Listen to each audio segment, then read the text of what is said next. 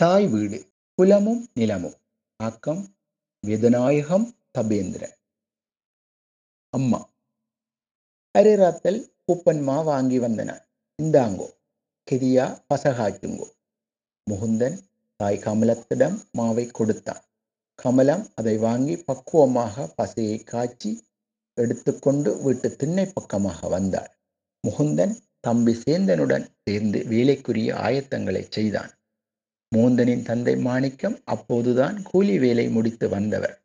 படபடவென கிணற்றடியில் நாலு வாளி அள்ளி காக குளிப்பொன்றை முடித்தார் சாமியறைக்கு போய் அப்பனே முருகா எல்லோரும் இன்பெற்றிருக்க வேண்டும் எல்லோரும் இல்லாமல் பெற்று வாழ வேண்டும் என சின்னதொரு குரலோசையுடன் கும்பிட்டார். மனைவி பிள்ளைகளுடன் இணைந்து தானும் வேலையில் சேர்ந்து கொண்டார். முகுந்தன் பழைய வேட்டி துணியொன்றை எடுத்து மூக்கை முன்புறம் மூடி துணியை தலையின் பின்புறம் கட்டி கொண்டான்.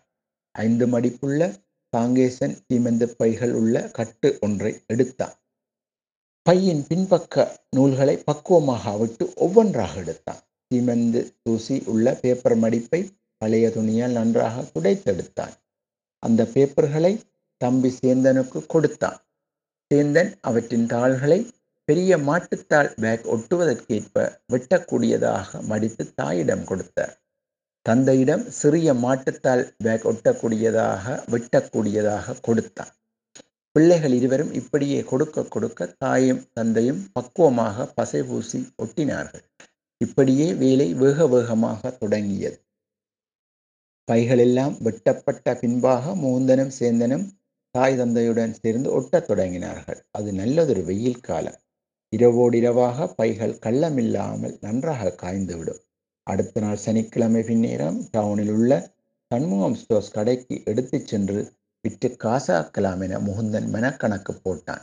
தகப்பன் மாணிக்கத்துக்கு வரும் கூலித்தொழில் வருமானம் அவர்களது குடும்பத்தின் சாப்பாடு தேத்தண்ணி சவர்க்காரம் பவுடர் சீப்புக்குத்தான் காணும்.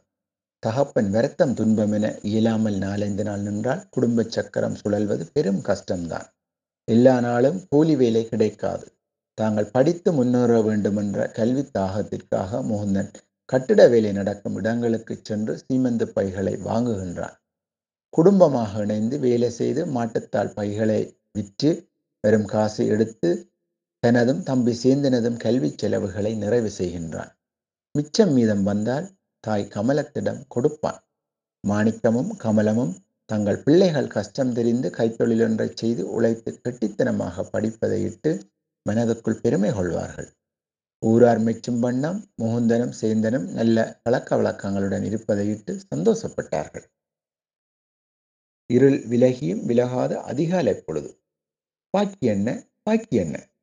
படலையில் கேட்ட குரலை கேட்டு பாக்கியநாதன் நித்திரை சோம்பலை முறித்து கொண்டு எழுந்த பழகிய குரலாக இருக்கிறது என நினைத்து கொண்டு படலையை திறந்தபோது சைக்கிளில் முகுந்தன் நிற்பதை கண்ட தம்பி உள்ளுக்க வாங்கோ. இல்லை பாக்கி என்ன? நான் பள்ளிக்கூடம் போக வேணும். நாளைக்கு சனிக்கிழமை பின்னேரம் நீங்கள் வேலை செய்கிற இடத்துக்கு வாரேன். இப்போ எங்கே என்ன வேலை செய்கிறீர்கள் தம்பி இப்போ நாங்கள் திண்ணவேலி கலாசாலை வீதியில் ஒரு வீடு வேலை செய்கிறோம். அங்கே நாளைக்கு பின்னேரம் வாங்கோ. வீடு கட்டும் ஐயா ஒரு நல்ல மனுஷன். படிக்கிற பிள்ளைகள் என்றால் சும்மா தருவேன் இல்லை பாக்கி அண்ணா நான் காசு தாரேன். எனக்கு சும்மா வேண்டாம். மற்ற இடங்களில் போகிற விலைக்கு காசு தாரேன் என்றான் முகுந்தன். சரி தம்பி நாளைக்கு பின்னேரம் வாங்கோ. என தாம் வேலை செய்யும் இடத்தை அச்சொட்டாக பாக்கியநாதன் கூறி முகுந்தனை வழி அனுப்பினார் முகுந்தன் போன பின்பு பாக்கியநாதன் மனைவி ராணி இஞ்சிருங்கோ. உந்தப்படியும் உந்தப்படியன் சீமெந்த பேக்குக்கோ வந்தது. ஓமப்பா நல்ல கெட்டிக்கார பிள்ளை. தேப்பென்ற வரும்படி போதாது. படிப்பு செலவுக்கு காசு தேவை. அதுக்காக சீமெந்து பைகளை வாங்கி கொண்டு போய் ஒட்டி மாட்டுத்தாள் பைகள் செய்து கடைகளுக்கு கொடுத்து காசு வாங்குங்கள். என்றார் பாக்கியநாதன் பாருங்க அப்பா கஷ்டப்பட்ட குடும்பத்து பிடியன். ஆனாலும் ஓசியில புரள வேண்டாமல் சுயமரியாதை விட்டு கொடுக்காமல் கதைக்கிறான். ஒரு காலம் நல்லா வருவான் என்றாள் ராணி. மதியம் இரண்டு மணிக்கு பள்ளிக்கூடம் விட்டபின் முகுந்தன் தம்பி சேந்தனுடன் சேர்ந்து வீட்டிற்கு வந்தார் மத்தியான சாப்பாட்டை முடித்த பின்பு இருவருமாக உரப்பை ஒன்றை எடுத்துக்கொண்டு கொக்கத்தடியுடன் அயலட்டை காணிகளில் முள்முருக்கம் குலைகள் பிடுங்க கூடிய இடங்களில் சென்று பிடுங்கினார்கள். குலைப்பைகளை கொண்டு வந்து கோடிப்புற தாழ்வாரத்தில் கட்டியிருந்த மறியாட்டுக்கும் கிடாயாட்டுக்கும் போட்டார்கள். பள்ளிக்கூட பாடங்களை படபடவென மீட்டல் செய்துவிட்டு சீமந்து பைகளின் ஒரு கட்டை தூக்கி கொண்டு முகுந்தன் வந்தார் வளைமை போல வேலைகள் தொடங்கியது. ஆயிரத்தி தொள்ளாயிரத்தி எழுபத்தி ஏழாம் ஆண்டில் ஆட்சி மாறியது. வெளிநாட்டு பொருள்கள் எல்லாம் நாட்டுக்குள் தாராளமாக வந்தது. கிசுகிசு பையன மெல்லிய ஒளித்தீன் பைகள் பலவித நிறங்களில் வந்தது. அதனுள் பொருள்களை கொண்டு செல்வதை ஒரு ஸ்டைலாக பார்த்தார்கள். இதனால் முகுந்தனது மாட்டுத்தாள் பைகளுக்கான மதிப்பு சற்று கீழிறங்கித்தான் போனது. ராமன் லக்ஷ்மணன் போல முகுந்தனும் சேந்தனும் ஒற்றுமையாக குடும்பத்தின் பாரம் சுமந்து படிப்பிலும் திறமை காட்டி முன்னேறினார்கள். முகுந்தன் இப்போது பல்கலைக்கழகத்தில் பட்டப்படிப்பை நிறைவு செய்யும் தருணத்தில் நிற்கின்றார் அது ஆயிரத்தி தொள்ளாயிரத்தி எண்பத்தி மூன்று ஜூலை மாதம் இறுதி வேரம் நாடே வன்முறையால் அதிர்ந்தது. அதன் விளைவு முகுந்தனது ஊரிலும் கேட்டது. கடிதம் எழுதி வைத்து காணாமல் போகும் இளைஞர் தொகை நாளுக்கு நாள் அதிகரித்தது கமலமும் மாணிக்கமும் தங்கள் பிள்ளைகளும் இப்படி போவார்களோ என பயந்தார்கள். மூந்தனிடம் பக்குவமாக தமது மெனக்கவலையை கூறி வெள்ளக்கார நாடொன்றுக்கு ஏஜென்சி கந்தசாமி மூலமாக அனுப்ப விரும்பும் எண்ணத்தை கூறினார்கள். அவனும் நாட்டு நிலைமையையும் வீட்டு நிலைமையையும் யோசித்து விட்டு சம்மதம் சொன்னான்.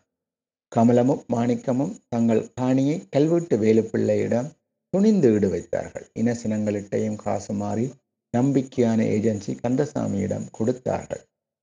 அது ஒரு கார்த்திகை மாதம். முகுந்தனும் அங்கே இங்கேன அலையாது ஒரே பாய்ச்சலில் கிழக்கு ஜெர்மனிக்கு போய் சேர்ந்தார் ஏஜென்சி கந்தசாமியின் ஆள் ஒருவர் அவனை மேற்கு ஜெர்மனிக்குள் அனுப்பி வைத்தார். உடலெல்லாம் விரைக்கும் கொடுமையான குளிர். ஜெர்மனி அரசாங்கம் முகாம் ஒன்றுக்குள் அவனை போன்ற பல்லாயிரம் பேரை அகதியாக பதிந்து அவனுக்கும் குளிர் நிலையை சமாளிக்கக்கூடிய ஆடைகளை கொடுத்தது. அவனுக்கு மூன்று வேளையும் அவனது நாக்குக்கு பழக்கப்படாத உணவுகள் வழங்கப்பட்டன. என்ன செய்வது? நேரத்துக்கு நேரம் வயிற்றை நிரப்பினான். எனது தாயகம் எவ்வளவு அற்புதமான நாடு. எப்போது அந்த மண்ணில் கால் பதிப்பேன் என ஏங்கினான். கைச்செலவுக்காக வழங்கப்படும் மார்க்குகளை மிச்சம் பிடித்து ஊருக்கு பணம் அனுப்பி கடனை அடைக்க முயற்சித்தான். ஜானை பசிக்கு சோளப்பொறி போட்டது போல அவனது பணம் கமலத்துக்கும் மாணிக்கத்துக்கும் இருந்தது. ஒரு காலம் பிள்ளை நன்றாக உழைத்து காசு அனுப்புவான்.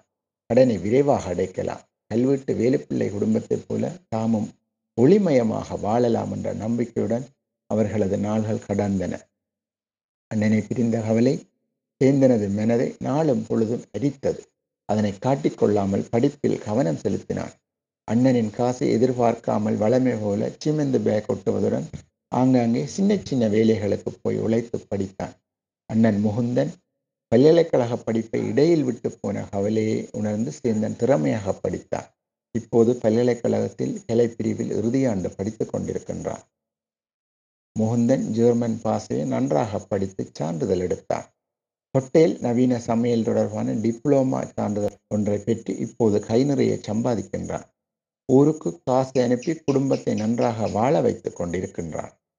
சொந்தக்காரர்கள் கஷ்டங்களுக்கும் நன்மை தீமைகளுக்கும் பணம் கொடுத்து கொண்டிருக்கிறான். உறவுக்குள் கஷ்டப்பட்ட குடும்பங்களை உயர்த்துவதற்காக வருடம் ஒருவர் என்ற கணக்கில் ஒருவரை மேற்கு ஐரோப்பிய நாடொன்றுக்கு வரவழைத்தான். தான் வாழும் நாட்டில் பலவித வசதிகளை கண்டாலும் தனது தாயக நினைவுடனேயே எந்த நேரமும் வாழ்ந்து வந்தான் போர் சூழ்ந்த தனது தாயக மண்ணை எப்போது மீண்டும் மிதிப்பேன் என்ற நினைவு நாளும் மனதை உறுத்தும். போர் நடந்த காலத்தில் இடையிடையே அமைதி தென்றல் வீசும். அப்படி வந்த இடைவெளியொன்றில் தனது மனைவி பிள்ளைகளுடன் தாயகம் சென்றான். போரில் அழிவுகள் உயிர் இழப்புகள் வந்தாலும் கூட புதிய புதிய கல்வீடுகள் கடைப்பகுதிகள் எழுந்திருப்பதை கண்டார் உலகின் நவீன வசதிகள் எல்லாம் பலரது வீடுகளில் வந்தது. வெளிநாடுகளில் வாழும் எம்மவர் பணம் உழைக்கப்படும் பாட்டையும் இங்குள்ள அவர்களது உறவுகள் பலர் காசை கூசாமல் செலவழிப்பதையும் கண்டு மனம் விரும்பினார் ஒரு காலம் கஷ்டமண்ட கஷ்டத்தில் உழன்ற தெய்வேந்திரத்தார் தனது மகனது கனடா காசில் விலாசமாக மூன்று மாடி வீடு கட்டுகிறாராம் என தாய் கமலம் சொன்னாள். முகுந்தனது வீட்டில் இருந்து ஒரு எட்டு எட்டி நடந்தால் வீடு கட்டும் வளவு வரும் ஒரு பொடி நடை நடந்து போனால் தேவேந்திரத்தார் வளவு வரும் நடந்து போனார் மூன்றாம் மாடி வரையில் கட்டிடம் நிமிர்ந்து உயர்ந்து நின்றது. அவரது உயர்வை பார்த்து மகிழ்ந்தார். கீழே நிலத்தை பார்த்தபோது முகுந்தனது மனதை கவலை கவ்வி பிடித்தது. சீமந்து பைகள் மேரிமலையில் நினைந்து கூழாகும் நிலையில் இருந்தன. ஒரு காலம் தனது குடும்பத்தின் வறுமை தணித்த தன்னை பல்கலைக்கழகம் வரையில் சென்று படிக்க வைத்த சீமந்து பைகள் தேடுவரற்று கிடந்து அழிவதை பார்த்து கவலைப்பட்டான். ஒரு பிறப்பு இரண்டு பிறப்பு காணிக்குள் வாயை கட்டி வயிற்றை கட்டி வாழ்ந்த உயர்ந்த சமூகம் ஏன் இப்படி முயற்சி இல்லாமல் போனது? சிக்கனம் இல்லாமல் போனது என நினைத்து வருந்தினான்.